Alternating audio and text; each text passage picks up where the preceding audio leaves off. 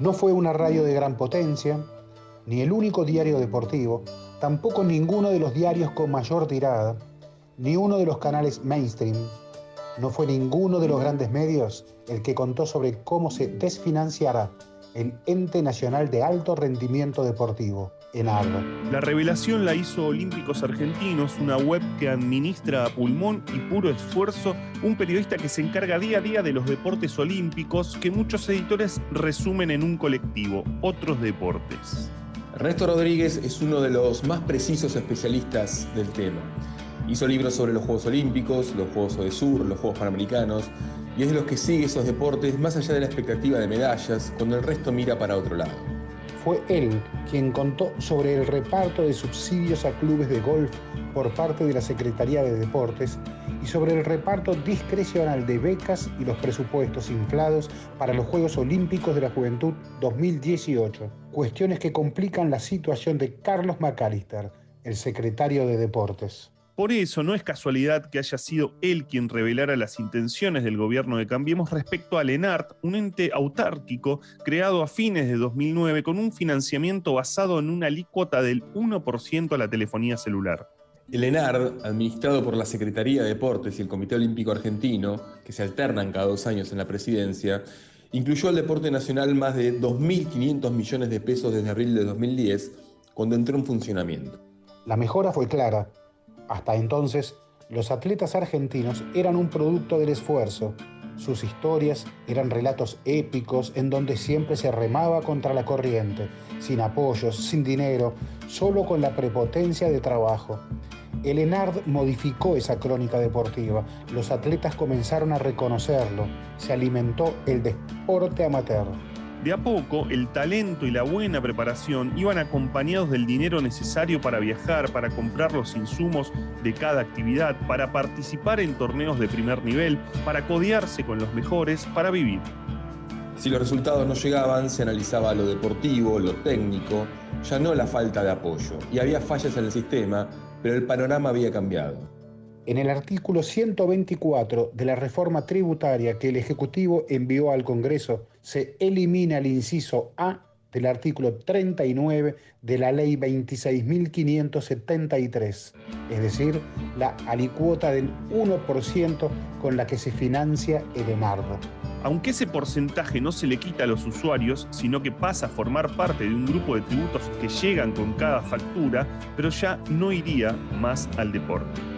Hace rato que esa medida la recomendó la consultora Fiel, que tiene entre sus filas a economistas liberales como Daniel Artana, viceministro de Economía de Ricardo López Murphy durante el gobierno de la Alianza.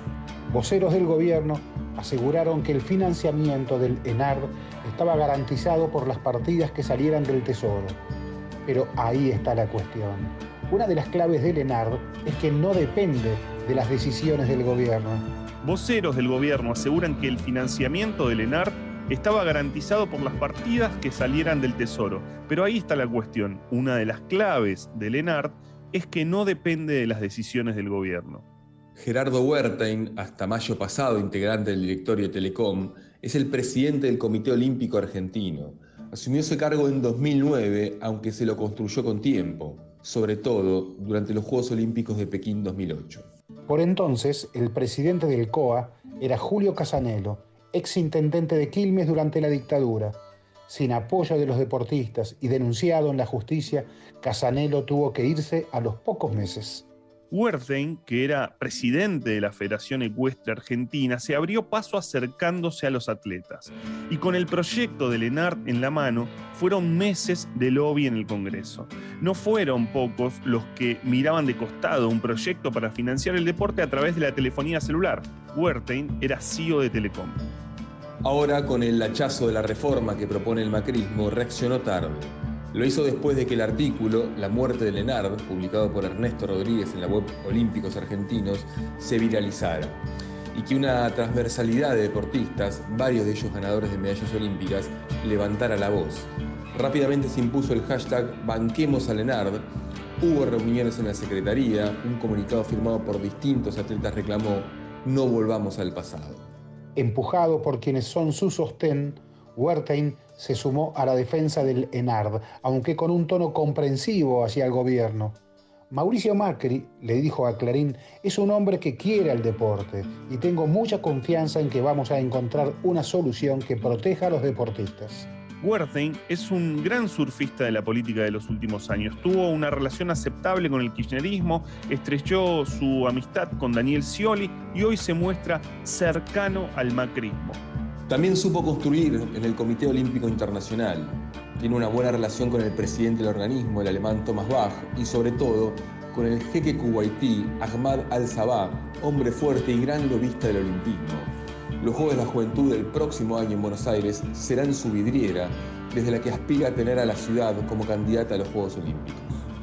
Gracias, Enard, por permitirnos a los deportistas llevar nuestra bandera a lo más alto para que todos los argentinos lo disfruten con nosotros como el gran equipo que somos. Escribió en Twitter la judoka Paula Pareto, medalla de oro en Río 2016. Resultó tan fuerte la reacción de los deportistas que los grandes medios llevaron el tema a sus páginas, las radios levantaron la información, en la televisión se vieron informes, pero el que lo había revelado antes que nadie Quizás esa sea también una enseñanza del episodio, de la enseñanza que nos deja Ernesto Rodríguez, de lo necesario que son los espacios alternativos para enterarnos de lo que pasa, de que también se puede hacer periodismo bajo cualquier circunstancia o incluso en mejores condiciones cuando se trata de autogestión. Adaptación de El otro lado del episodio Enardo un texto de Alejandro Wall publicado el 26 de noviembre de 2017 en La Izquierda Diario. Era por abajo. Historias del deporte en el deporte.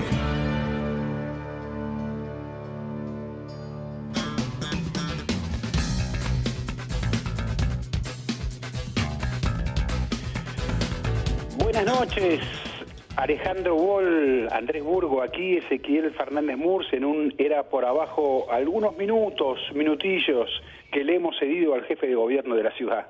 ¿Cómo estamos? ¿Cómo están? Buenas noches. Bien, bien, bien, bien, muy bien. Buenas noches. Bueno, iniciamos un texto, gracias Ale. Eh, gracias Ale, primero por recordar al gran Ernesto Rodríguez, así, ¿no? Este, periodista, que, cubría de un modo riguroso y notable lo que muchos otros no, no hurgábamos, ¿eh? que tenía que ver con el poder en el deporte olímpico de la Argentina y no solo de la Argentina. Em, porque el ENARD, eh, mucho más que Boca River, eh, hacen al deporte argentino, aunque Boca River acapare en tapas y todo esto, está clarísimo, pero los deportistas argentinos es mucho más importante el ENARD y la Secretaría de Deportes que un Boca River. Eh, por eso elegimos este texto, y porque el ENARD se ha colocado allí en primerísima plana, ENARD, Secretaría de Deportes, Comité Olímpico Argentino, todo por un sudamericano de atletismo y unos atletas que ya están allí en Guayaquil, gracias a un influencer. ¿Hemos retrocedido mucho? Pregunto primero, Ale, si quieres responder. A ver, em, recién eh, eh, esto que leíamos es una crónica, por eso tal vez hay algunos datos que, habría que contextualizar, ¿no? porque es un, es un artículo de 2017. Eh, Ernesto falleció, ya van a ser, este, fue en septiembre de 2019, digo, van a ser dos años este año del fallecimiento tan sorpresivo y temprano de, Ernesto Rodríguez. Eh, sus crónicas, vos sabés que mm, las buscaba este fin de semana, algunas de ellas, esta, La muerte de Nenar, y costaba encontrar, porque él tenía una web, Olímpicos Argentinos, pero después tenía otra eh, en donde mm, volcaba distintas eh, crónicas que, bueno, algunas Agustina, su, su compañera, la, la ha logrado rescatar y otros colegas también. Eh, pero fíjate qué mm, eh, qué preciso que fue en ese momento Ernesto cuando hablaba de la muerte de Lenar, cuando hablaba de eh, el fin de la autarquía, porque de alguna manera presagiaba conflictos como los que vimos con el atletismo argentino, ¿no? en donde bueno, empieza a discutirse otra vez sobre la cuestión del financiamiento. Es cierto que tiene algunas complejidades, ¿no? Sí. Eh, tiene otras complejidades, no, es, no, es, una cuestión de falta de dinero nada más, ¿no? Este, hay cuestiones internas, pulseadas eh, y demás, eh, pero bueno, es, parte de esa, de esa problemática y yo creo que, yo no sé si nos sintieron, no sé vos Andrés, eh, si no sintieron que de alguna manera volvíamos como a discutir cosas que discutíamos previamente al ENAR, ¿no? O sea, eran como discusiones de, hace tiempo, ¿no? Esta cosa de si los atletas pueden o no eh, ir a competir afuera. Sí, sí, especialmente en estas horas previas al, comienzo del sudamericano de Guayaquil, un sudamericano que se iba a hacer acá en Argentina, que finalmente se hace en Guayaquil este fin de semana, sábado, domingo y lunes y bueno, en que muchos atletas este, se juegan la posibilidad, algunos de, ir a Tokio, otros de conseguir una beca, que en muchos casos es, lo mismo, digamos. A ver, cuando hablamos la semana pasada con Franco Florio, el tema de él es, eh, es un caso testigo, ¿no? O sea, el, tercer máximo velocista en la historia argentina, alguien que todavía no está becado. Esa es otra discusión también, ¿no? El tema de, de, cómo se distribuyen las becas este, deporte por deporte, porque en el atletismo, especialmente en la velocidad, eh, es difícil eh, llegar a, conseguir una beca. Sí, ahora eh, pregunto, el sudamericano de atletismo y estos atletas, porque es cierto que tenían muy poquitos las chances, se juegan las chances de Tokio. Otros más se juegan las chances de beca, aun cuando tengo entendido que, que se flexibilizará algo eh, teniendo en cuenta lo que ha significado la pandemia. En, el pedido y el otorgamiento de esas becas. Eh, ¿El sudamericano de atletismo no pasa a ser una excusa de una lucha algo más profunda? Sí, no tengo dudas. No tengo dudas. Pero pongámosle nombres a esas luchas, ¿no? A ver. Eh, bueno, el presidente del ENAR es Gerardo Wertheim, eh, em, estamos hablando del presidente de la CADA, eh, Carpín, se me fue el nombre de pila, este, del presidente de la, Confederación histórico, histórico allí, con, con mucho, tan histórico que tiene a ver, tiene como muchas críticas, muchos cuestionamientos. Es mm. curioso que inclusive no haya aparecido a su voz. No, no, en estos días. Eh, y eso es curioso, es una, digo, es la confederación que está, es la confederación que está incluida, metida en el medio del baile. Y hemos escuchado Secretaría de Deportes, hemos escuchado comunicado del ENAR, hemos visto, leído comunicado del ENAR. Eh, eh, y, no hemos eh, visto, escuchado para nada la, confederación más implicada en este, la única implicada en esta cuestión. Por eso yo pregunto, ¿excede al atletismo, mm. excede a este sudamericano esa puja, no? Bueno, y, y, un, otro nombre que me faltaba es el de Inés Arrondo, secretaria de Deportes. Sí, secretaria de Deportes, sí. De, de, de la Nación. Eh, que esta semana fue muy fuerte lo, a ver, ¿cómo eh, operación está bien dicho? Eh, lo, que sucedió, porque mm, fueron, hubo algunos artículos periodísticos muy duros con la secretaria de Deportes y como dando vuelta a la situación, porque a ver, la, indignación se había generado en, tanto eh, lo, había un, grupo de atletas que no podían viajar al sudamericano de Guayaquil. Aparece Santiago Maratea, influencer, junta el dinero y dice, ¿cómo puede ser que el Estado no, no ponga dinero? Bueno, había sido una decisión del ENAR. Si la Secretaría de Deportes tenía la decisión de que viajen todos eh, a Guayaquil, y sin embargo, digo, posterior al episodio, eh, el, ENAR la acusa, o Lenar, eh, es casi un fallido lo que dije, ¿no? En las notas, eh, tres, tres olímpicos, tres olímpicos hablan de agresiones no, demostradas o, incluso de, agresiones de ellas, bueno, por redes sociales, supuestamente, pero no están mostradas, no, se mostraron qué es lo que supuestamente hizo la, la secretaria de Deportes. Eh, una mujer además que tiene trayectoria como jugadora de hockey en las Leonas, em, y después de discriminar a otros deportes porque pretendía que eh, poner este dinero para que vayan todos los atletas. Ahí se vio una pulseada que va mucho más allá del sudamericano de Guayaquil. Esa pulseada, a ver, yo, lo, no, mm, lo, que yo leí en estas, en estas horas, ustedes me van a corregir y me van a ampliar, eh, desde un medio claramente vinculado a Huerten, está claro, leí esas notas, como es Infobae, eh, en la que hubo, este, bueno, eh, eh, esta, campaña, sí, sí, esta campaña contra, contra Rondo. Yo no sé si, no llegué a verlo en otros medios, pero pero lo que sí ven Infobae me pareció como muy evidente. Sí, algún sitio olímpico internacional, este Around the Rings también Mm, publicó, ok. se hizo eco de esta de esta situación.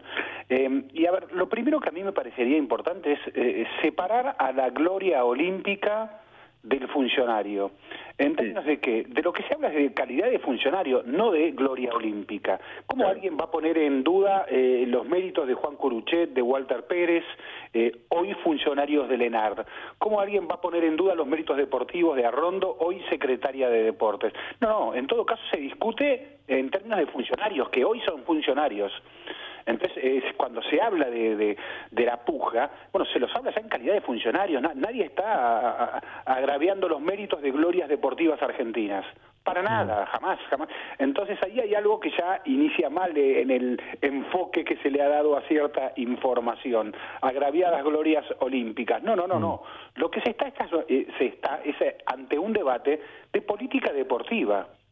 Eh, Porque, a ver, uno podría decir, eh, ¿cómo por un sudamericano? ¿Cómo no se pusieron de acuerdo? Un sudamericano de atletismo, a ver, eran 60 porque se hacía aquí, pero siempre fueron 20, una media de los que viajan Sí. afuera. Eh, bueno, ¿cómo, cómo, ¿cómo mediamos en esto? Che, que viajen 35, 40, no sé, algún acuerdo eh, para eh, ayudar a quienes tenían más chance y se quedaron afuera porque el sudamericano dejó de ser eh, localía argentina y pasó a realizarse en Guayaquil. Bueno, ¿cómo se hace eso? Bueno, se, busca un acuerdo, como todo diálogo donde hay diferencias, se busca un acuerdo. Las diferencias, bienvenidas las diferencias.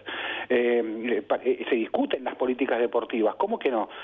Me da la sensación, y no es solo la sensación, sino la información, eh, que claro, aquí hay algunas cuestiones pendientes algo viejas también, ¿no?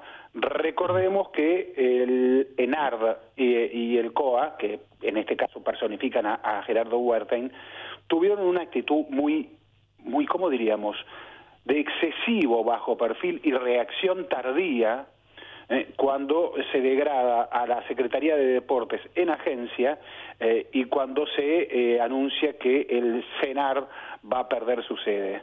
Eh, eh, recordemos que hubo atletas que se juntaron allí en las puertas del CENAR a abrazar al CENAR y que tuvieron poquísima difusión pública. Sí, Eh, sí, incluso, bueno, Ernesto fue de las pocas excepciones. Exactamente, exactamente.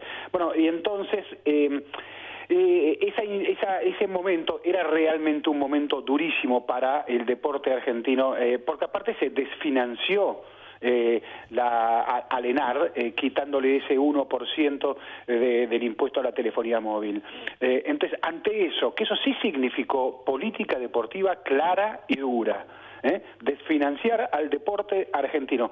Ante eso, y, y- quitarle eh, el, el- el anuncio de que se le quitaba la principal sede a la preparación de nuestros atletas, ante eso, ¿Qué, qué indignación hubo? Hubo comunicados como estos ahora que se sienten agraviados. Pues la verdad que eh, ahí eh, eh, eh, quiero mencionar ese punto porque Sí. me parece que si no nos estamos haciendo los distraídos, hablamos de otra cosa. Sino, entonces eso marca una diferencia inevitable cuando cambia el gobierno. eh, bueno, eh, eh, el CENAR sí que pasa a ser entonces una prioridad. Lo que pasa es que también es cierto que se desfinanció al deporte y el deporte tiene hoy menos presupuesto.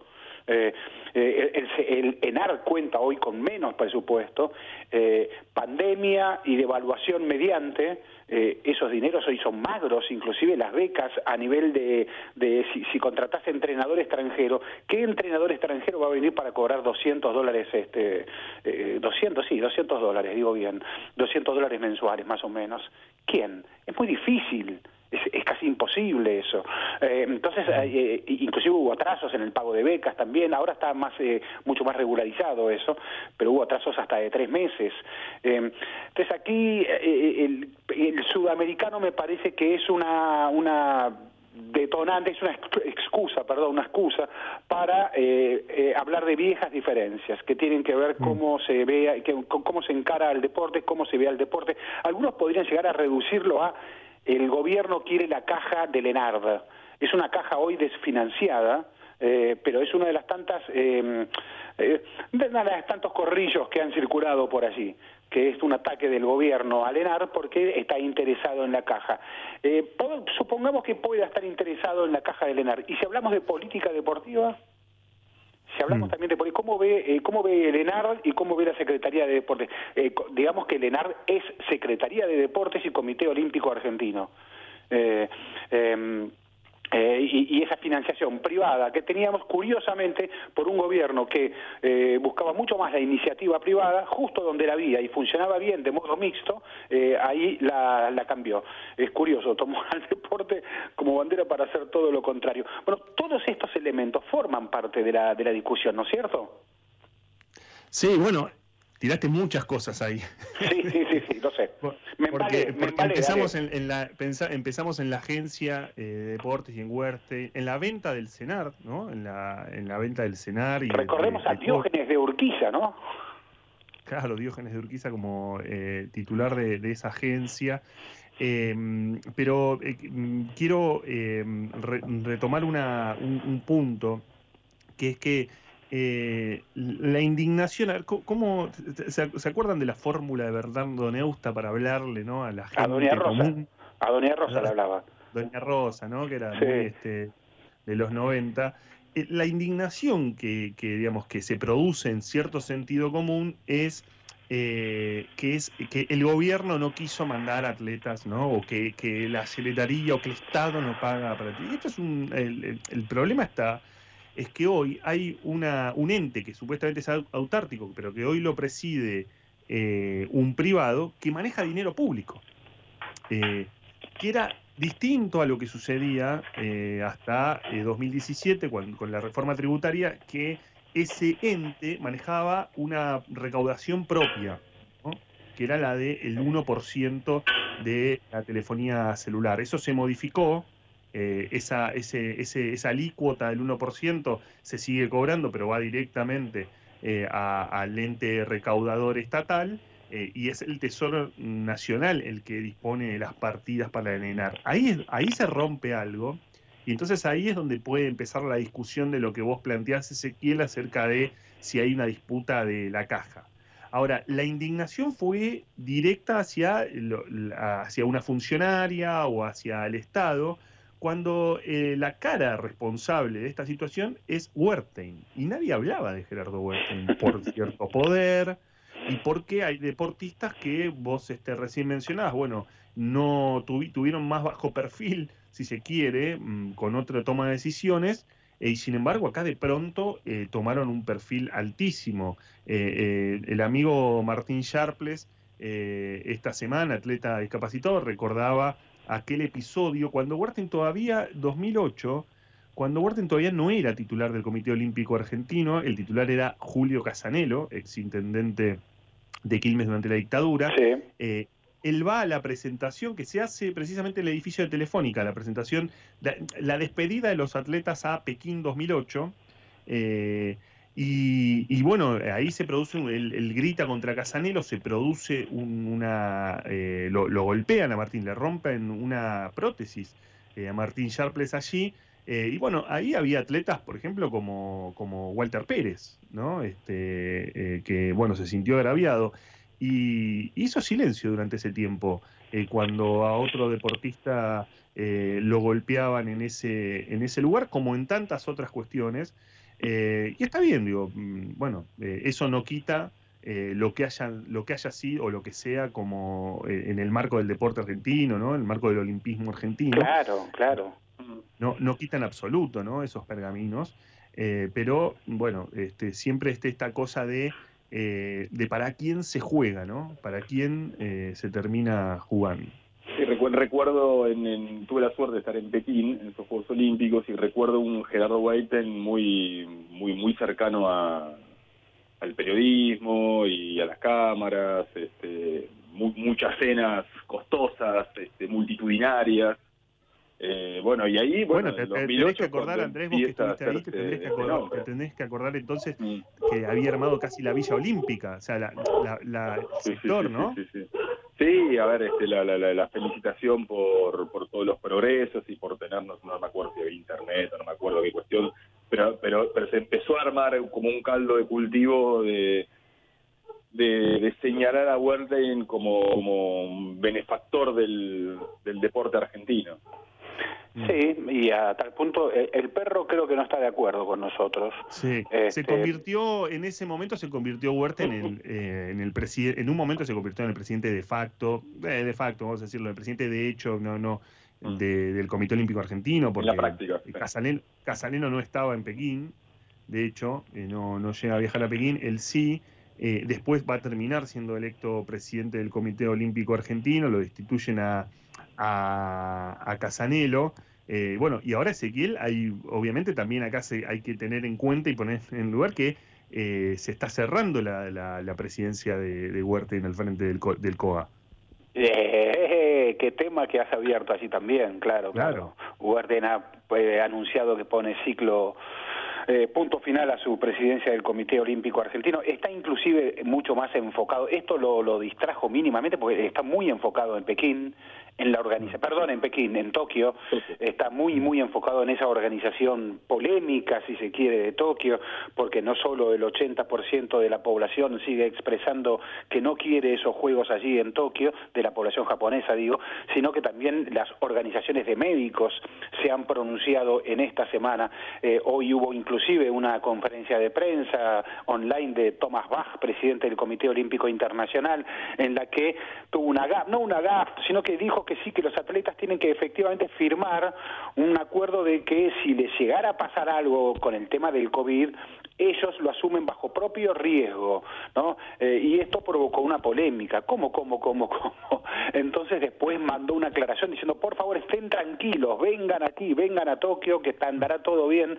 Bueno, está muy metido en un tema que es complejo, eh, Huerten, que la organización, protocolos incluidos eh, de los Juegos de Tokio, que se harán porque los patrocinadores, porque la televisión y porque el gobierno de Tokio, a esta, y de Japón, no solo Tokio, la alcaldía de Tokio, sino también el gobierno japonés, a esta altura pareciera ser que, aún con oposición médica y oposición popular, creen mm. que hay que hacer esos juegos.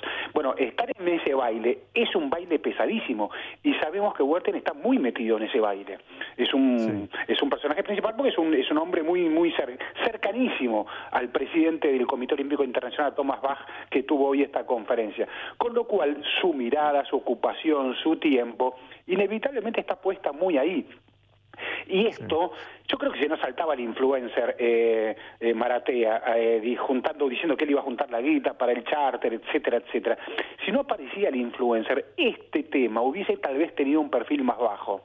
Eh, y la lucha, mm. esa puja por cómo se resuelve esa salida de Huertain eh, y, cómo será el futuro del, del, Comité Olímpico Argentino y el futuro del dinero del ENARD, esa puja hubiese sido más silenciosa. Mm. Me parece que la aparición del influencer le dio como estas cosas. Bueno, hoy son influencers, que esos son los tiempos que toca vivir. Este, Ahora, yo te digo una cosa, a ambos, ambos, eh, estamos llegando ya a las, a las 21, pero les pregunto una cosa, eh, un eh, evento deportivo masivo realizado en una ciudad y en un país, hay mucha discusión sobre las vacunas en ese, en ese país, ¿a qué le suena acá más cercano? ¿Qué quieres hablar de la Copa América? Y en algún momento va a haber que hablar, porque acá no hay encuestas, ¿no? De qué se opina de la Copa América. Mm. Pero me da la impresión que hay, hay... Bueno, vamos a hablarlo, vamos a hablarlo eh, después de las nueve, dale.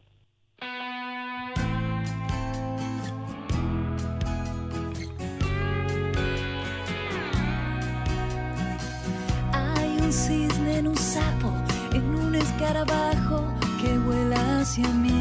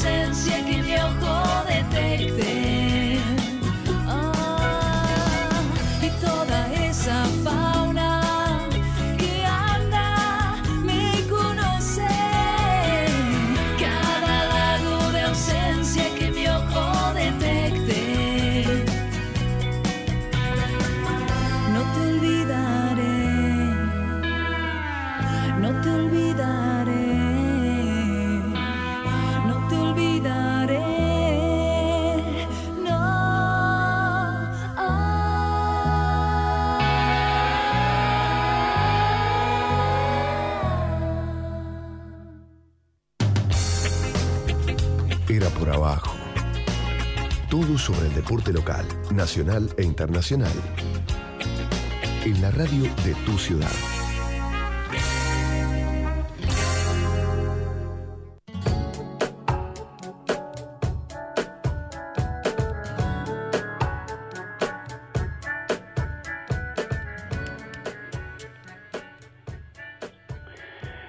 Retomamos, era por abajo, segunda hora, y, te vamos a dejar tu pregunta sobre la Copa América eh, para después, Ale. Porque Bueno. tenemos tenemos ahora una, entre- una entrevista, y porque aparte vos mismo comentaste que te quedaste hasta la madrugada eh, mirando ayer a Facundo Campazo. Pues yo no te podría decir que te quedaste mirando a los Denver Nuggets, ¿no? No, no, no diría eso. No, que- pero eh, tuvo, se puso lindo el partido, ¿eh? Sobre el final. Pero ah, no, no soy yo especialista. Se puso lindo el partido, pero por supuesto eh, eh, es Campazo el que te lleva a quedarte. Sí, el especialista se llama Germán Beder. Germán es, fue es colega, periodista, eh, trabajó con la Confederación Argentina de Básquetbol, autor del libro El Legado, eh, y hace mucho tiempo que no nos vemos. Germán, Ezequiel Fernández Mur te está saludando, aquí estamos con Ale Wally y con Andrés Burgo. Eh, primero agradecerte estos minutos de charla aquí con Era por abajo. Hola, ese, eh, bueno, nada, muy contento de poder hablar con vos nuevamente. Hace muchos años que no hablamos Sí. y muy contento de estar en el programa también porque lo, lo- les tengo un gran respeto y estima a los tres. Qué bueno, bueno, muchas gracias. Eh, a ver, un- a ver, eh, la temporada regular podía ser una cosa, eh, pero ahora playoff y, y- y- ya no es estar ahí como uno más eh, flotando, no. Lo de anoche, eh, el triunfo en el 2-1 que puso Denver Nuggets en la serie, lo de anoche fue a nivel protagónico, si yo no, no me equivoco, de Facundo Campazo. ¿Cómo lo podemos explicar esto? Eh, en un punto se explica a partir de que hay varias bajas en el equipo. Hay que, hay que ser objetivo de ese punto de vista porque faltan eh, tres jugadores, dos jugadores importantes Sí. dentro de la rotación que están adelante de Facu y que si estuvieran eh, en buenas condiciones físicas eh, realmente le limitarían los minutos. Pero bueno, Facundo durante toda su carrera tuvo la suerte de que siempre los jugadores que estaban adelante de él se han lesionado. Es, es un tema que lo ha acompañado desde siempre, desde que él debutó en Peñarol. Y bueno, y le pasó esto y a- él lo que tiene a su favor es que cuando le llegan las oportunidades está siempre listo para aprovecharlas, ¿viste? Sí, alguien, alguien decía que la suerte te encuentre trabajando, ¿no? Exactamente, exactamente, ese mismo lema. Eh, eh, bueno, Ahora, pero en esa preparación, Germán, ¿cómo estás? Hola, Ale. Eh, Alejandro. Eh, en, en esa, en esa preparación, esa, esa cabeza, supongo, ¿no? Además del talento y demás, hay que tener cabeza para hacer de ahí. Uno esperaba que eh, esta, en esta temporada regular él fuera eh, tomando minutos y más, pero de pronto llega eh, con un nivel de, de- de- de gran protagonismo a- a- en, en- en etapa de playoff. Eh, ¿A vos mismo, aún conociendo eso de, Facundo Campazo, te sorprende? Sí, sí, sí, sí. Él siempre me sorprende porque casi siempre se ha visto que su techo lo, lo- él lo, lo rompe.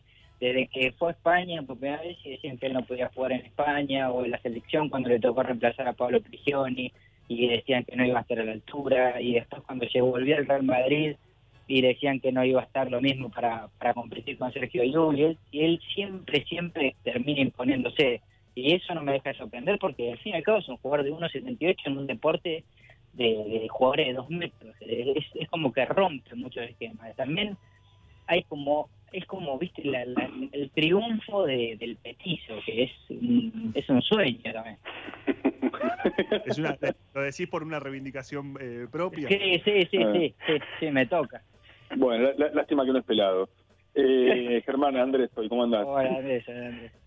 Eh, a ver, y bueno, que siempre rompe, siempre rompe el techo, eh, Facundo. Eh, ¿Y cuál es el techo que puede seguir rompiendo ahora? Digamos, ya jugó mucho más en la temporada de lo que se, se esperaba, la lesión de Jamal Murray. Sí. A ver, Denver, ¿para qué está ahora? Eh, a- a- Eh, aún a pesar de las lesiones, de, de las eh, bajas estas importantes que estás hablando. Y a nivel colectivo ellos ellos tendrían que superar esta serie, creo que, que son un mejor equipo que Portland. Después les tocaría o Lakers o Phoenix en una próxima instancia, si es que pasan, y ahí yo creo que ya, sin, sin los lesionados, que supuestamente hay uno que vuelve, que es Barton, el equipo mejoraría. Y en cuanto a lo individual del Facu, lo- me- realmente ya no sé mucho lo que Sería algo bueno que firme un segundo contrato y que haga una diferencia económica fuerte.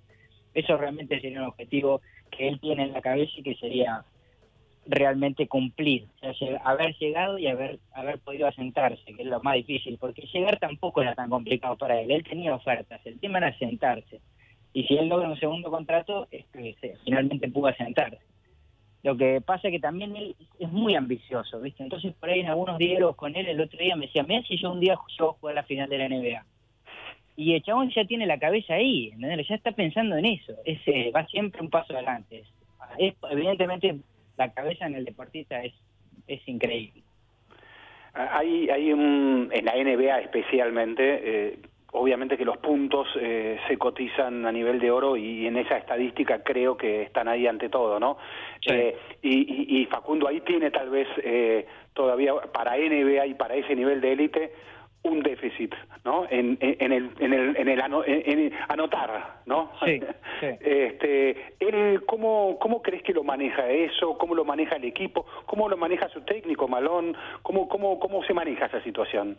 Nunca fue el fuerte de él anotar. Sí. Él cumple muchos otros roles como asistir, defender y después en muchos aspectos intangibles del juego que en el básquet, si bien la estadística es algo determinante, eh, también hay aspectos intangibles que generan eh, algunos jugadores, como también le pasaba a Manu en su momento, que la cancha está, está en su influencia, que excede también la estadística. Y con Facu pasa un poco eso. Vos ves los partidos de Denver y por ahí, por ejemplo, él ayer terminó con dos robos, pero si viste el partido decís, no, pero este pibe hizo muchísimas más cosas que dos robos. Entonces, este, es como Es que, gran Germán, es que hay un momento que lo ves en, todos, en todas partes. Sí, sí, sí, sí, estoy de acuerdo. Eso impresiona mucho a mí. Eh, yo, yo por momentos, a ver, eh, hablando más como neófito de básquet y con un especialista de básquet, eh, eh, pareciera ser como que su marcación, persecución por toda la cancha a donde va la pelota, eh, uno dice, pero eso no desordena a su equipo. Eh, Y él, es un poco de- es un poco anárquico en su juego, pero bueno, ya es como que también eh, en ese ida y vuelta permanente, en donde a veces pierden la pelota y y va al- atrás y la roba y después tira y erra, está siempre haciendo cosas, es muy fluyente en el campo cuando está, nunca pasa desapercibido. Ter- termina en el robo de ayer, ¿no? De- del robo de anoche. eh, El robo ese fue entró- tremendo. Claro. Eh, El- eh, es, el- es un me poco, el es un rival- poco resume eso, ¿no? Totalmente. Me dijo que el rival, ese Norman Powell se llama, le, le dijo, después de que le sacó la pelota, ese ese robo valió como un doble. Este, que le dijo. Andrés. Ahora, nosotros estamos, estamos eh, muy, muy metidos, obviamente, con, con, Facundo Campazo, porque Denver eh, está además eh, en, en playoff y por cómo está jugando Facundo, por la cantidad de minutos que tiene. Sí, sí. Pero hoy tenés un panorama en donde ya, te- digamos, era un desierto de Argentina en la NBA, nos habíamos acostumbrado a partir de, de Manu y de otros eh, jugadores a ver argentinos en la NBA, de pronto hubo una, una- un desierto y ahora de pronto vemos a Campazo, a Dec, a Vildosa. Eh, eso también hay como una especie, ¿no? Algo que tampoco esperábamos que, llegara tan cerca. Y se abrió, se abrió un poquito el grifo. Creo que la, la presencia de Facu haciendo un buen papel eh, abrió también la, la puerta. Y, pero también, te soy sincero, Ale, creo que se cierra detrás de Volmaro. O sea, que Argentina va a tener la temporada que viene a Facu, seguramente a Dec, a Mendoza, y vaya a Volmaro a Minnesota, y después hasta ahí llega. No creo que haya mucho más, porque después hay otros jugadores buenos con proyección, pero que todavía les falta un pasito, no, no, no les da todavía para negar. Vos, Germán, escribiste el, el legado, lo publicaste este año, el- es, el libro de la, historia de un grupo que le torció la mano al destino. Eh, cuando estabas en, ahí en, en- en Pekín, en el Mundial de China, cuando Argentina sale subcampeón del mundo, ¿creías, intuías ya que se venía, que, que ese subcampeonato era el pasaporte para, para estos 3 barra 4 argentinos en la NBA? No, no, no, no, no, pero este, así como yo era una persona pesimista sobre el tema, eh, por ejemplo, Manu, ella decía que Vildosa iba a llegar a la NBA y, y ya todos más o menos sabían que Volmaro en algún momento iba a terminar siendo primera ronda de draft. Entonces es como que se empezó a visualizar ese escenario y estaba siempre la chance de que Facu, que ya tenía un par de ofertas, concretase. Eh, o sea, el, el, pa- el panorama estaba abierto, pero no estaba para nada definido. Si Argentina quedaba fuera en primera ronda en el Mundial de China, eh, el- se- se- esto, no, esto no estaría pasando, es así. Ese mundial fue clave también para este presente de la NBA. Sí, sí, sí, yo creo que, porque ahí también fue que muchos muchos este, entrenadores eh, europeos con jerarquía y también eh, de NBA, porque al fin y al cabo Estados Unidos lo dirigía Popovich en ese mundial, se dieron cuenta que los jugadores argentinos que iban apareciendo no eran simplemente una sombra, sino que tenían personalidad como para imponerse. Eh, una cosa era tratar de reemplazar con dignidad la generación dorada y otra ya era llegar a la final de un mundial sin ningún generación dorada salvo cola. Entonces creo que ese pasito fue el que también los, los, los habilitó a dar el, el salto. Ale, ¿querías preguntar algo más vos?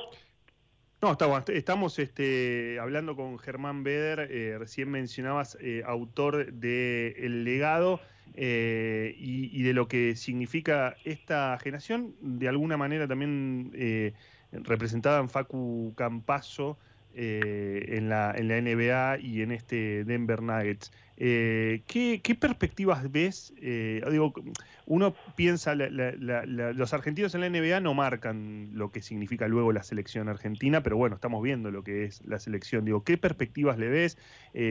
Sergio Hernández otra vez este, al frente. Digo, Sí. ¿cómo, cómo ves este, este camino de, de la selección argentina de básquet?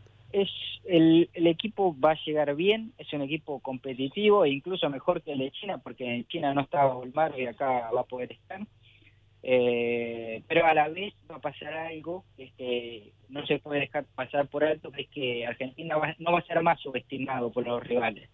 Y en China un poco pasó eso. La- el partido de cuartos de final con Serbia, que fue emblemático, eh, que fue un antes y un después, además en el torneo, Serbia subestimó por completo a Argentina. Y el partido siguiente con Francia, Francia un poquito también. Y eso ya no va a pasar ni en pedo, no hay ninguna chance de que vuelva a pasar. Y bueno, hay que ver cómo afronta esa situación Argentina de lo más de punto. Vos estabas ahí, eh, Germán, cuando Argentina clasifica a los Juegos Olímpicos. En un momento era tan importante la clasificación a los Juegos Olímpicos como la actuación argentina en el Mundial, ¿no?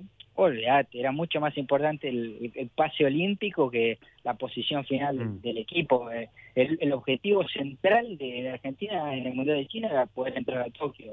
Eh, y eso se vio, ese, ese, ese, esa clasificación se da una noche antes del partido con Serbia y los jugadores juegan con relajación porque tenían el, el boleto a Tokio ya asegurado, si no la presión hubiera sido mucho más fuerte todavía. Claro, claro. Eh, Germán, antes no, no te quiero despedir sin querer un poco aprovechar esa posibilidad de intimidad que tenés más con Facundo Campazo. Sí, sí, sí, a mí Y- me gusta contar además. no, y que, a ver, ¿qué te cuenta él de todo esto que está pasando? Y, y especialmente de, está bien, por esa opinión de alguno que después fue como muy multiplicada en algunos lugares, de que Campaso no tenía ninguna chance en la NBA, que era muy bajito, etcétera, etcétera. Mm, pero esa ese cambio que hay ahora de- del respeto a, a, a Campaso, ¿qué te cuenta él y qué viste vos que no te cuente él que nos puede graficar ese, esa, esa, esa nueva dimensión que, con la que se mira a Facundo Campaso en la NBA? Eh, él es un personaje muy genuino y también carismático. Entonces, eh, desde siempre eh, cuenta lo que le pasa con una naturalidad que no es no es normal en el deportista, ¿viste? No no no no es tan frecuente. Eh, entonces, muchas veces la sorpresa que vivimos los que acompañamos su carrera de comienzo hasta hoy es la misma que experimenta él y él la blanquea. Él, con los primeros días que estaba ahí y que no, no hablaba con nadie, ni siquiera manejaba bien el inglés, este, lo reconocía. Hay veces que se empieza a putear con rivales, que se, él se ve en los partidos que se empieza a pelear con los rivales, y él después me cuenta que muchas veces no sigue la pelea, el- el- la, la charla eh, con lo- los norteamericanos porque no les entiende lo que dice, si no seguiría, ¿viste? es un personaje, muy personaje, Facu. Pero ¿Y- bueno. ¿Y, cómo putea él entonces? Perdón, ¿y él cómo putea? No, dice que en un momento se le traba, intenta todo en inglés, se le traba y termina disputando en español y que no le entienda nada del chat. es tremendo. Pero Germán, sí, te- sí, dale, dale. te- no, te quería hacer la última. Eh, ¿Se viene otro este otro ciclo de la cama con Facu o no? No, no creo, no creo. Ese, e- ella cumplió una edad y, también yo no estoy más en CAB y es como que eso era algo que teníamos nosotros, pero hace seis años. Y ya está, ya es un ciclo totalmente cumplido. Lo que te quería decir es que sobre la pregunta tuya ese, es que en un momento él eh, también me, me cuenta como que alrededor el respeto hacia su persona cambió desde el día que llegó a hoy. Que por ejemplo al principio no tenía ni siquiera un locker propio y hoy ya lo tiene, eh, que al principio no le mandaban zapatillas y hoy ya le mandan, Este, como que cambió un poco su jerarquía interna, incluso dentro del, del propio plantel. Te das cuenta cómo Jamal Murray inclusive festeja Exacto, Mm, exacto. cada una de sus intervenciones eh, y es notable porque es el titular, es el dueño, el patrón de ese puesto. Totalmente. Mm, Y la forma en que lo alienta y que se entusiasma, no solo que lo alienta, que se entusiasma ante cada una de sus intervenciones, eh, marca no solo respeto, sino realmente como una especie de, de realmente buena onda, Sí, de sí, que sí, se los ha ganado como, como jugador, lo respetan como jugador y como persona también. Así Totalmente. que, bueno, muchísimas gracias Germán Bueno, eh, por esta charla con nosotros. ¿eh? Bueno, cuando quieran, un abrazo para Un, los un tres. abrazo enorme. Germán Beder, periodista de básquetbol, autor de El Legado y con mucha posibilidad de contarnos qué está haciendo, cómo le está yendo a Facundo Campaso en la NBA. Vuelve a jugar mañana a la noche, Facundo. Era por abajo. El espacio deportivo de la 1110. Hola, soy Pablo Gorlero y te invito todos los sábados de 18 a 20 que nos acompañes en Parece que viene bien, con toda la agenda del espectáculo, teatro, música, televisión, cine, como para que tomes nota a ver qué tenés para hacer y además para conocer las historias de los protagonistas del mundo del espectáculo nacional. ¿Sabes en dónde? En la 1110, en tu radio.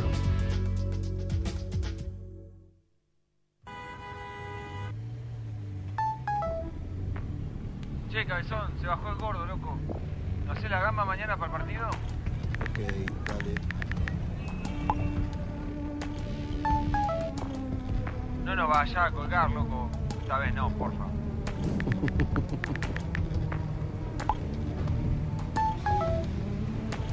Amor, el bebé está despierto, esperándote. ¿En cuánto llegas?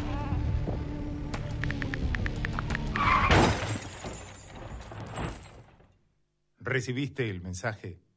El celular al volante mata.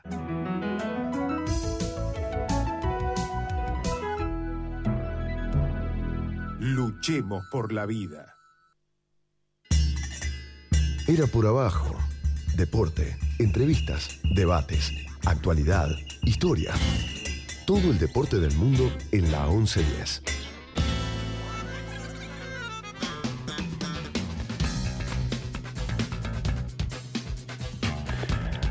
Retomamos, como dice Alejandro Boll en Era por abajo, y me corrige Andrés Burgo, a las 5 de la tarde, a las 5 horas nuestra, Andrés se juega... Sí, sí, sí, sí, eh, el partido no va por televisión por cable, sí, hay que tener este el, el, eh, NBA League Pass, que claro, hasta a esta altura de la temporada ya no sé si conviene tanto sacarlo. Hoy, hoy me contaba Pablo McCormick, un colega especialista en básquet. ¿no? Lo que sí tendremos, eh, todavía no está definido dónde. Eh, Argentina sí se confirma como sede, pero no se sabe eh, si toda la Copa América podría llegar a ser aquí o si lo que no se hará en Colombia, donde la crisis social sigue, se trasladará tal vez a Chile, lo confirmará la semana que viene la Conmebol. Lo que sí tenemos, decía, es Copa América, ¿no es cierto? Bueno, todavía no, no sabemos, este, eh, no sabemos qué, mm, qué situación, ¿no? Hay mucha, a ver, la primera opción obviamente es la Copa América en su totalidad en la Argentina, ¿sí? Esa es, eh, la primera opción. Eh, tendría que haber en estas horas ya una respuesta acerca de, del protocolo que presentó el gobierno. La, lo, lo, que pasa es que a Comebol le atrae mucho la posibilidad de que haya, de que haya público en Chile. Si es que en, en, Chile todavía están las circunstancias como para que pueda haber por lo menos una parte de, del aforo. Eh, hay, hay una situación en la cual eh, si hablas con funcionarios te dicen, bueno, no hay ningún riesgo epidemiológico en realizar la Copa América aquí en Argentina, eh, si se respetan esos protocolos. Em, también están quienes eh, ayer en, en, en, en, otra radio donde trabajo hablábamos con el ministro de, Salud de, la provincia de Buenos Aires, Daniel Goyani, y decía, bueno, hay que ver los días previos, ¿no? Ahora, eh, los días previos y, y, viendo qué es lo que pasa epidemiológicamente eh, en el país, ¿no? Si es que finalmente se puede hacer. La otra cuestión sobre el tema de las vacunas. Con Mebol y el gobierno hablan de eh, vacunar eh, a los a las elecciones con la vacuna de Sinovac. Eh, ¿Qué haría la, no, no... la, selección argentina ahí? ¿Cómo? ¿Y qué haría la AFA ahí? ¿Qué haría la selección argentina ahí con la Sinovac? Tendría, tiene que vacunar, si es con Sinovac, tiene que vacunarse eh, eh, o en Asunción, que es una, una, posibilidad para otras elecciones. Por ejemplo, Perú están en la misma situación, porque Sinovac no está aprobado en, en, en Perú o en Uruguay. O sea, Argentina eh, tendría que salir de Argentina para jugar en Argentina. Sí, el tema ahí, Andrés, además, es que la primera dosis de Sinovac tiene una efectividad muy baja. Sí. Se calcula entre 3 y 4%, pero además eh, requiere de más días. O sea, eh, hoy también lo decía la propia ministra de Salud de la Nación. No es, no lo dijo en estas palabras, ¿no? Pero es casi simbólico, porque no es que va a tener un efecto, no tiene un efecto inmediato la vacuna, ninguna, ¿no? O sea, necesitas días que haga, eh, genere un efecto. Con lo cual no es que, es falso que vas a jugar con selecciones inmunizadas. Eh, eh, ahí, ¿no? Entonces, hay toda una, una, situación, se están inspeccionando estadios, eh, hoy, hoy, fue la bombonera, eh, hay una intención y una idea de, de, de mostrar a que, que, el país puede organizar la Copa América, eh, pero bueno, es una situación epidemiológica bastante compleja. En un torneo que además puede ser el último de Messi en Argentina, y esa es una tentación, entiendo también, para, para cualquier dirigente, especialmente para, para dirigentes deportivos. Eh, entiendo que la pelota ahora está del lado de la Conmebol, que el lunes va, va a definir esta... El, el gobierno como que sacó pecho en estas horas diciendo, bueno, le, le pedimos tanto, los protocolos tan estrictos que la Conmebol se sorprendió y que dicen que ni siquiera en Europa están pidiendo esto. Bueno, Europa está en otro momento, claramente, la pandemia pero mm, bueno, y al mismo tiempo la Conmebol está diciendo, está jugando con la carta, bueno, la llevamos a otro lado. La verdad, re, resulta difícil de creer, digamos, que Chile, Uruguay o cualquier otro país en 10 días pueden organizar una Copa América. Sí, sí. A, a, mí la frase esa de, de, que estamos a nivel de exigiendo más que, que en Europa eh, me hizo acordar aquella viejísima publicidad en la que el ratón Ayala, no el ratón zaguero, sino el delantero, goleador Rubén Ayala, decía, en Europa no se consiguen ¿Eran Sí, botines esos? Eran botines, y eran, creo que eran los fulvenses, si no me equivoco. Eh, me hizo recordar a eso, dije, no, no, tam- no hay que exagerar tanto, no, no, es necesario este, exagerar tanto. Eh, yo entiendo la ¿Cómo podríamos decir? A ver, creo que con Ale lo hablábamos anoche en una transmisión para un colega peruano. Eh, yo entiendo la necesidad o la- el juego político que implica eh, intentar decirle a la gente que, que- también hay otras cosas y bueno, miren, podemos ver fútbol, si hay fútbol quiere decir que todo podrá volver a la normalidad, eh, es una primera señal de que estaremos mejor. eh, y encima que pedimos encierros, este, bueno, por lo menos podemos ver a la selección argentina compitiendo. Eh, lo puedo entender con todos los pros y lo- la- las críticas que se le puede hacer a esa, a esa mirada, pero lo puedo entender desde un punto de vista político, así como eso puede ser un boomerang también, ¿no? Así como te pueden decir, ah, educación, educación Tenés no, los colegios cerrados, y, colegios cerrar los colegios y abrir las canchas de fútbol, eh, es un boomerang. Entonces tenés que ver cómo te sale esa jugadita porque puede darte, como digo, un boomerang. A su vez, también es cierto que esas burbujas eh, deportivas del alto rendimiento deportivo suelen ser eficaces. Suelen, digo, porque la experiencia de River está demasiado cercana y ha costado inclusive una vida. Una vida que como no ha sido jugador de fútbol ha tenido poca prensa, eh, pero es una vida. Eh, y, y- y entonces digo, a ver, ¿qué, juega eh, la Conmebol en, en medio de todo esto, de esa puja, de esa necesidad política también, de que eh, damos una normalidad con este, con este riesgo? ¿Y qué juegan los futbolistas? ¿Tienen algo que decir ellos? ¿Opinan de esto? ¿Qué les parece a ellos eh, todo, todo esto desde, desde sus vacunas eh, privilegiadas, porque son vacunas privilegiadas, mm, a, a, a esta posibilidad de hacer lo que ellos, lo, que- sí, lo que ellos hacen habitualmente cuando a muchísimos otros ciudadanos no se les está permitido o no lo pueden hacer. ¿Qué, se, qué sienten ellos ante eh, eh, verse en, ese, en esa situación?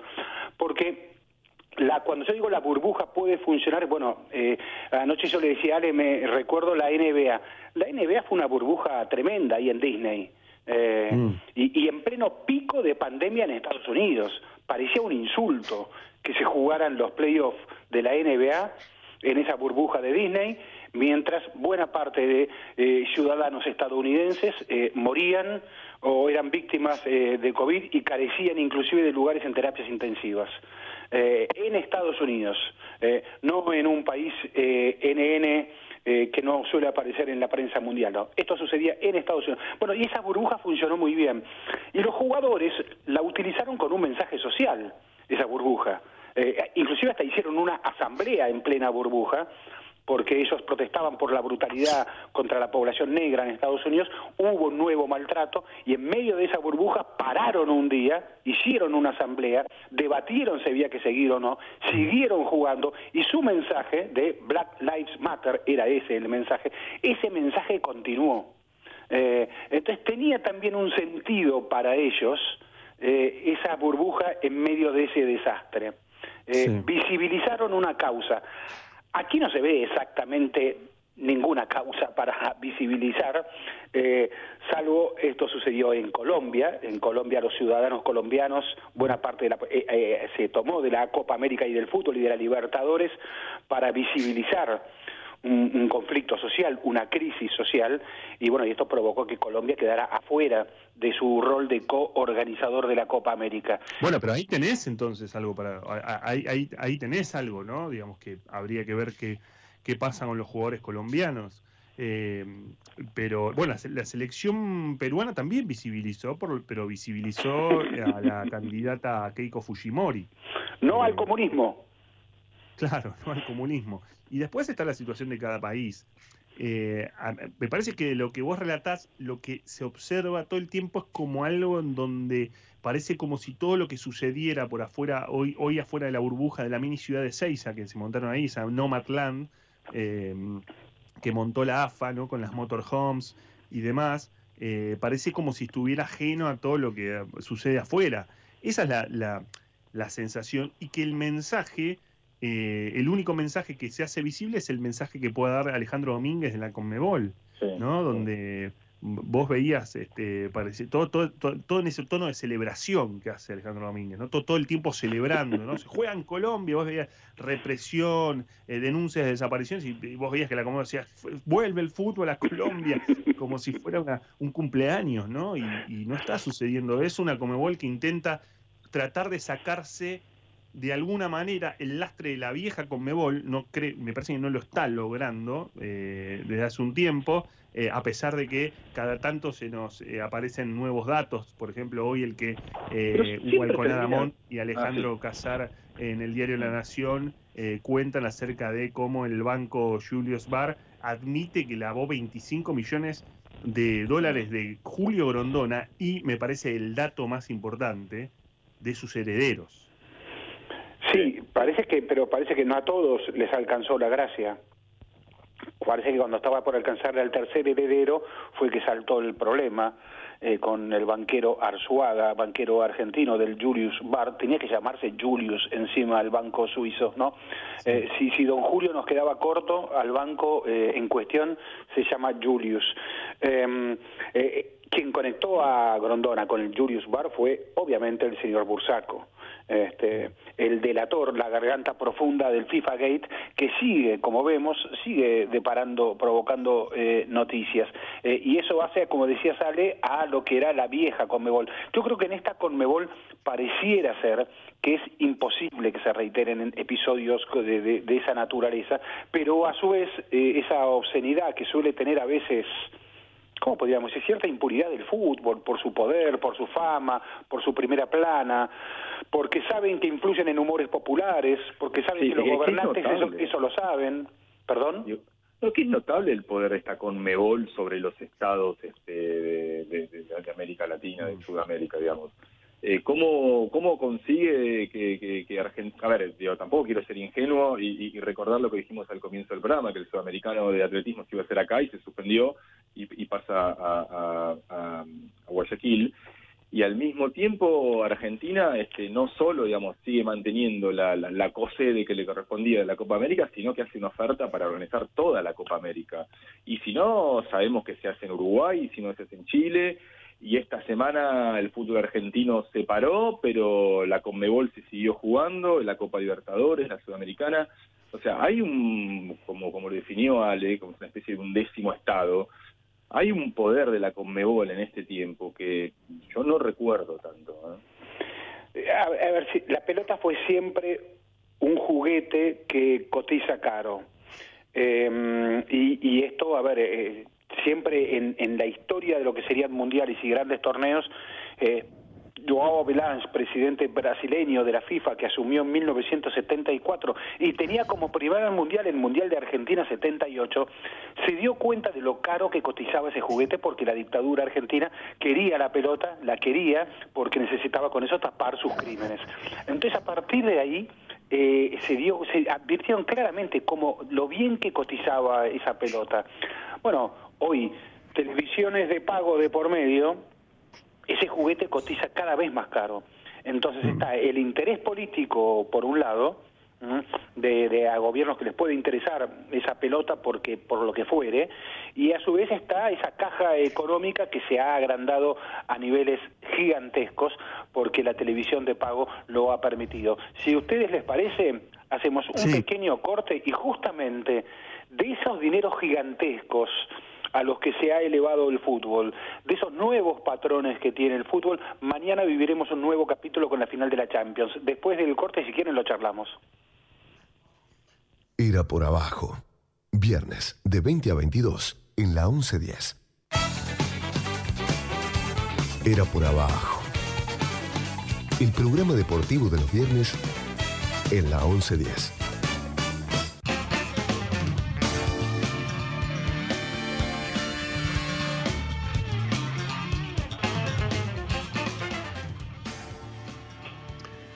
Minutos de era por abajo.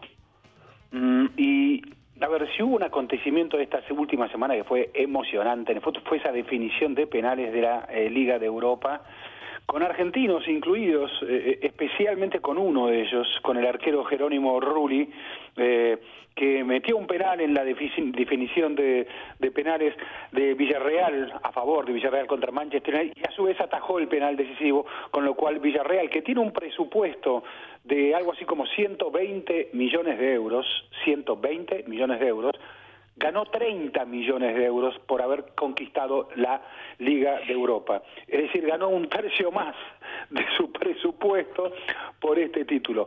Pero hay otros clubes cuyos presupuestos multiplican estos.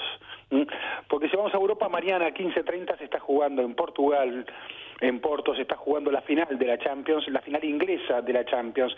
Lástima que Shakespeare murió ayer y no podrá verla, este, pero bueno, este, es la final inglesa. eh, a ver, no sé qué los atrae más a ustedes, el ruso, eh, magnate ruso que maneja el Chelsea desde hace ya varios años, Roman Abramovich, eh, club de magnate, o el club de Estado, eh, el Manchester City, un club que no solo está desplazando en Manchester a una tradición gigantesca como la de Manchester United, Old Trafford y etcétera, etcétera, sino que además lo que quiere es conquistar el mundo, porque así tiene varios clubes repartidos en todo el mundo y porque en realidad es el favorito y porque sus dineros incalculables, infinitos, eh, pertenecen a un Estado, por eso decimos magnate versus Estado, pertenecen al Estado de Abu Dhabi, eh, el Estado más rico en los Emiratos eh, Árabes Unidos. Eh, no sé si tienen algún corazoncito volcado ustedes allí. A ver, Ale. Yo soy del Chelsea, ¿no? A mí no hay ni magnates rusos ni, ni, Mi- ni mirá, Abu Dhabi. mirá- mirá que el magnate Abramovich está incluido, señalado, porque ha apoyado los asentamientos judíos en territorio palestino. Eh, sí, Eh, ¿No te importa Murs, tampoco eso? dale. Sí, Abu Dhabi, Abu Dhabi este, se lleva muy bien con, este, con Palestina. No, no es precisamente ni nada que Es mirar. una ONG, Abu Dhabi. No, sí, no sé si traería esa, ese conflicto a colación este, estando Abu Dhabi eh, en el City. Este, a, Burgo me parece que tampoco le interesa demasiado. ¿no? Voy Este, por voy por Guardiola en este caso. Ah, Sí, upa, siempre, voy, siempre, siempre voy por Guardiola, pero bueno. Yo creo que ya no hay- estás, no hay estás- mucho que estás hecho con la Liga de Simeone, ¿no? Con la Liga de Simeone estás hecho, entonces va por Guardiola un poco. Eh, voy siempre por... Bueno, e- e- esta es la temporada en la que festejaron todos, ¿no? O sea, porque, a ver, eh, Guardiola ya ganó una liga, eh, llega a una final de Champions, que era algo que se le reclamaba, mm, a alguien le reclamaba en, los últimos tiempos. Simeone gana una liga en, en la Liga Española. Eh, Bielsa hizo una campaña extraordinaria.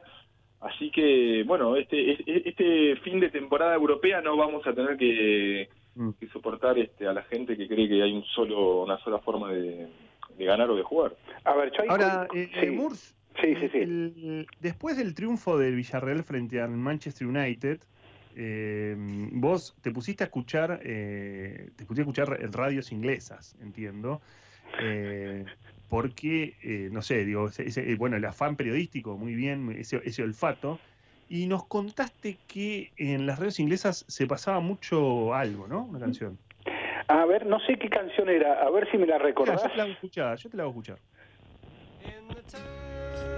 where I was born lived a man who sailed to sea and he told Le us suena of his life. ¿no? ¿Cómo? Le suena esto, ¿no? Muy impresionante, bueno, inclusive muy oportuno ahí Gallagher, Oasis, este, eh, eh, escribió su tweet, we, we, we all live in a yellow submarine, ¿no? Este, los Beatles volvieron como nunca, pero no a Inglaterra, sino a España, y desde Liverpool, para burlarse justamente de Manchester United, desde Liverpool recordaron esta vieja, este viejo hit eh, de los Beatles. Este, igual es emocionante que una ciudad de 40.000 habitantes, eh, con un equipo al que solo Riquelme había llevado antes a lugares impensables, este, le gane a la tradición, a la mística de Old Trafford. Ahí tiene algo que es bien de fútbol. Ahora, si vamos al duelo de Manchester, eh, hay algo curioso lo que sucede ahí, porque eh, el Manchester United pertenece a una familia estadounidense, magnates los Glazer, que tienen otros equipos, que tienen mucho dinero, que compraron a Manchester United solicitando crédito, ese crédito se lo volcaron al club, es decir, no lo pagaron nunca ellos, eh, y lo que único que hicieron de Manchester United fue sacar dinero eh, para sus acciones.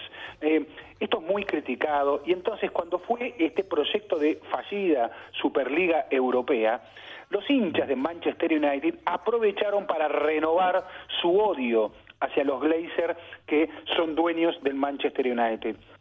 Pero a su vez decimos, ¿y los de Manchester City qué? ¿Qué pasó, che?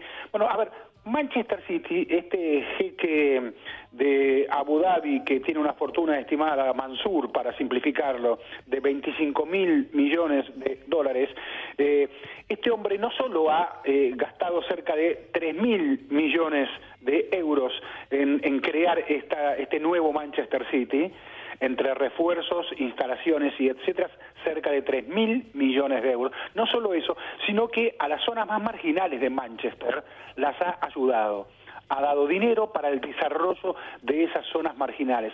Entonces, cuando fue el proyecto de Superliga Europea, lo que a mí me contaron es que Manchester City dijo, bueno, no podemos quedar afuera, porque si nosotros queremos ser grandes y los, si los grandes se van ahí, tenemos que ir. No sé si me gusta mucho, pero tenemos que hacerlo. Con lo cual dijeron, sí, ok, lo hacemos. Cuando vieron las reacciones, el Manchester City fue el primero en renunciar, el que primero dijo, ¿saben qué? No queremos participar más de esto, y esto le fue abriendo la puerta a los demás para decir también nosotros nos vamos. ¿no?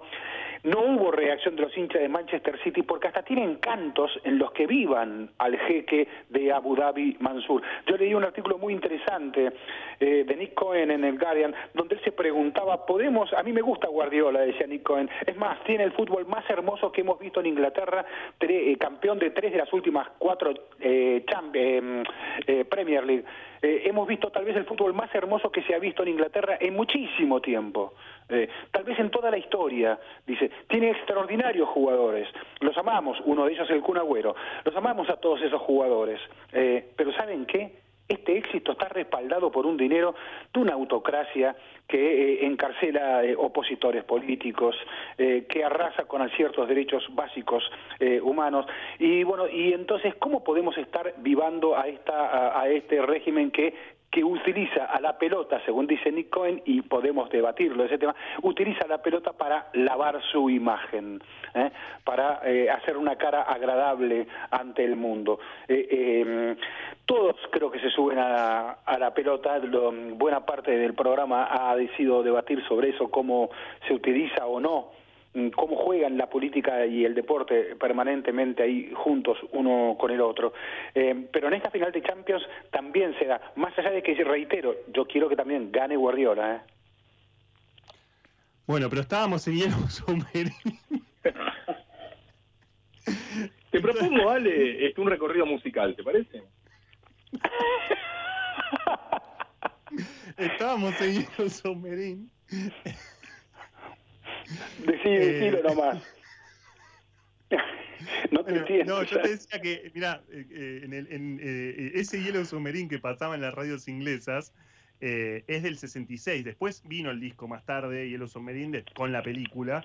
eh, y al Villarreal le llaman, eh, bueno, el submarino amarillo. Hubo una versión de, de los Mustang, eh, una, una banda de rock española que hace submarino amari- amarillo en castellano. Viste que las versiones en castellano eh, no son siempre las mejores cuando se, trasladan de nada menos que de una versión como la de los Beatles. Pero los Beatles, que son eh, sin dudas eh, el hito del rock británico, de alguna manera, y con Liam Gallagher, Oasis y demás, y todo lo que estamos mencionando, tienen este su a ver su, su, su espíritu en este Chelsea Manchester City. El Chelsea eh, tiene un, un himno que es del 72, que mm, lo cantan jugadores de esa, de esa, de ese 1972, eh, y que suena así. Yo no sé qué le parecerá a Andrés Burgo esto, A ver, a ver. ejemplo.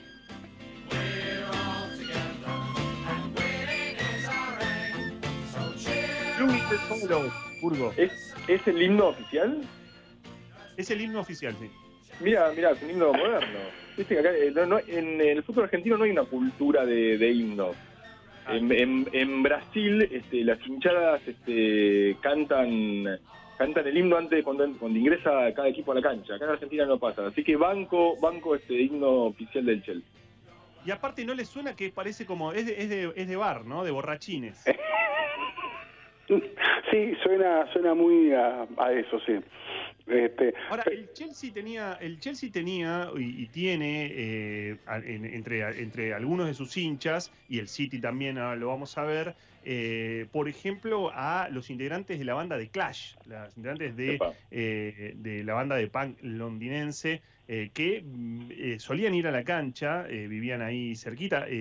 un- el, el- el cantante Joe Stramer vivía a 10 cuadras de Stamford Bridge y uno de los que también iba a la cancha era Sux, Sax, el, el cantante de Madness, que también hizo una canción y es de alguna manera este Blue Day. Es el himno no oficial, Burgo, Murs. Es el himno- este es el himno no oficial. También lo canta eh, Sax de Madness, con Piali, con Solar, con Pulitz, con otros jugadores del Chelsea.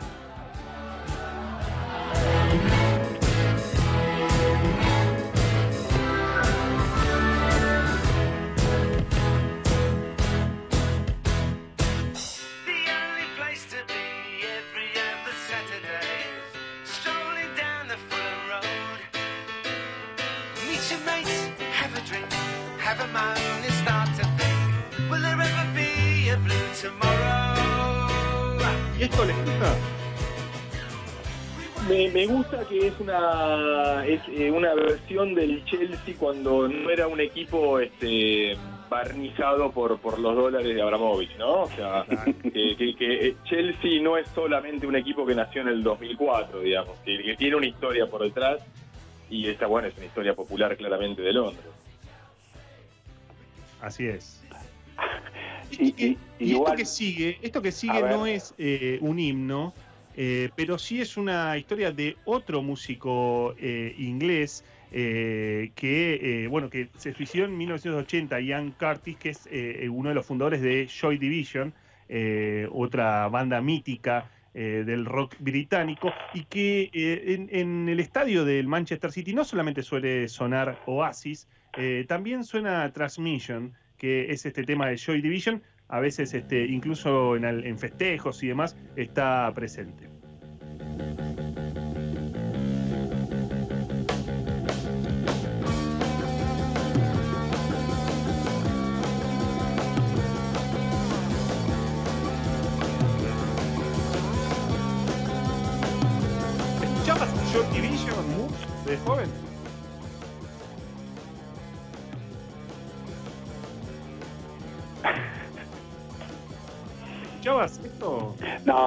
No. A ver, eh, yo me quedé con Wisain Kun Agüero, viejo. Esa es una que cantaron los del City también. eh, y, y- y porque le cantaron también a Abramovich. Eh, eh, hay siempre una vieja anécdota que dice la primera vez que fue a ver al Chelsea ella como patrón que le cantaba, escuchaba que su nombre estaba en una canción y que pidió que se la tradujeran y la canción era más o menos como que no nos importa de dónde sale tu guita, si de las putas, de la merca, de las armas, pero lo que queremos es ser, ser campeones. Esto se lo cantaban y pare- parece que no, no le gustó mucho tanto la canción a, a Abramovich. Eh, también tiene el propio Mansur canciones. eh, pero si salimos de, no sé si nos queda algo más de música, pero si salimos, Sí, sí, claro que sí. A ver qué nos queda porque- viejo. A ver, Pero yo no sé si sabía, estas historias que le gustan a, a Burgo, no sé si sabías que además eh, la gran rivalidad de Chelsea-Manchester City no solamente está de que un lado están los hermanos Gallagher de Oasis, Claro, sino claro. también del otro lado Blur, ¿no? Una de las bandas también. ah, Blair es eh, Chelsea. No, del, claro, del Chelsea, exacto. De hecho, en Stamford Bridge suena mucho Park Life. Escuchá.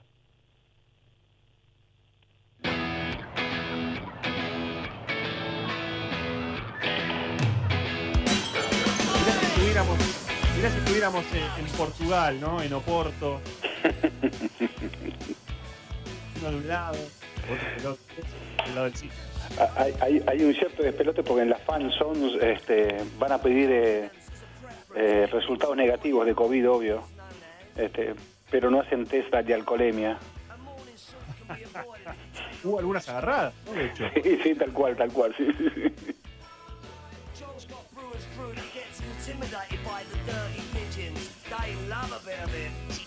Podemos saltar con un clásico, un clásico obviamente de Oasis, eh, una representación del, de muchos hinchas ingleses que lo cantan en, en- en el estadio, no solamente del City, incluso de la selección inglesas, de la inglesa que es eh, Don't Look Back in Anger, ¿no?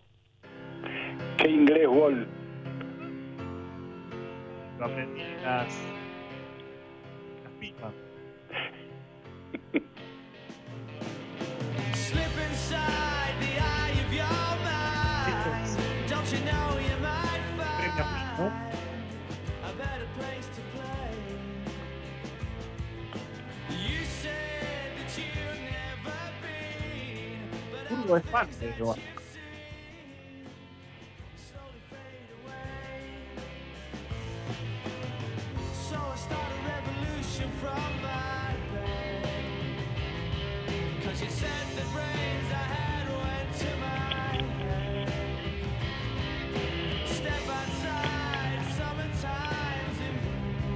¿Qué sonará mañana en Portugal, Sí, no? por, por música también hincho por el, por el City, ¿eh?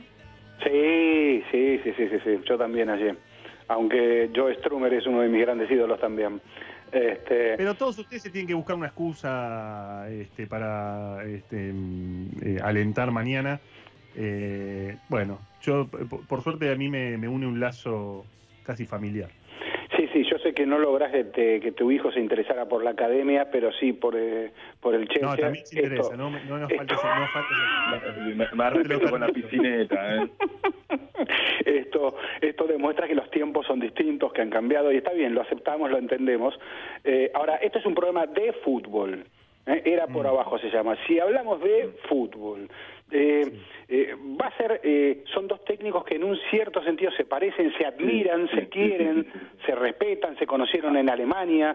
Eh, cuando Guardiola como técnico del Bayern Múnich eh, dijo, che, este equipo nos está apretando muchísimo. ¿Quién es el técnico? El equipo era el Mainz y el técnico era exactamente Thomas Tuchel. Que, que Eh, le ganó los dos partidos en, en esa temporada.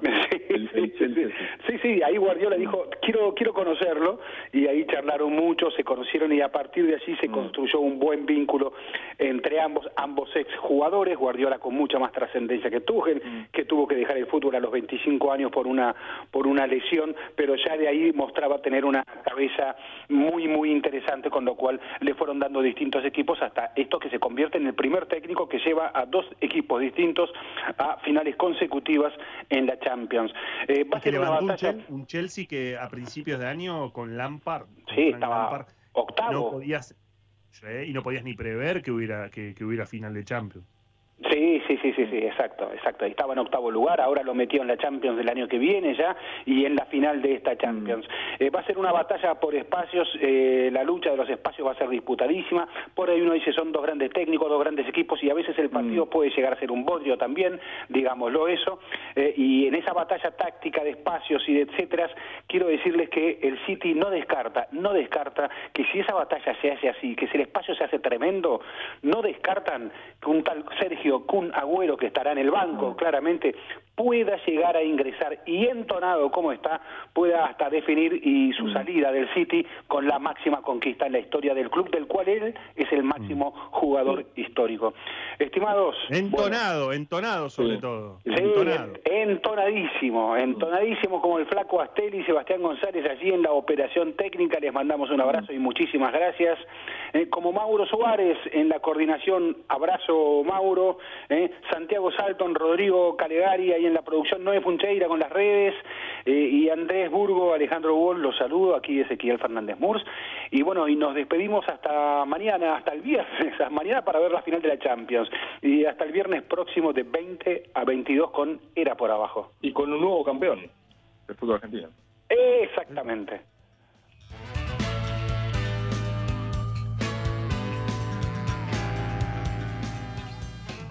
Era por abajo. Viernes de 20 a 22 en la 1110.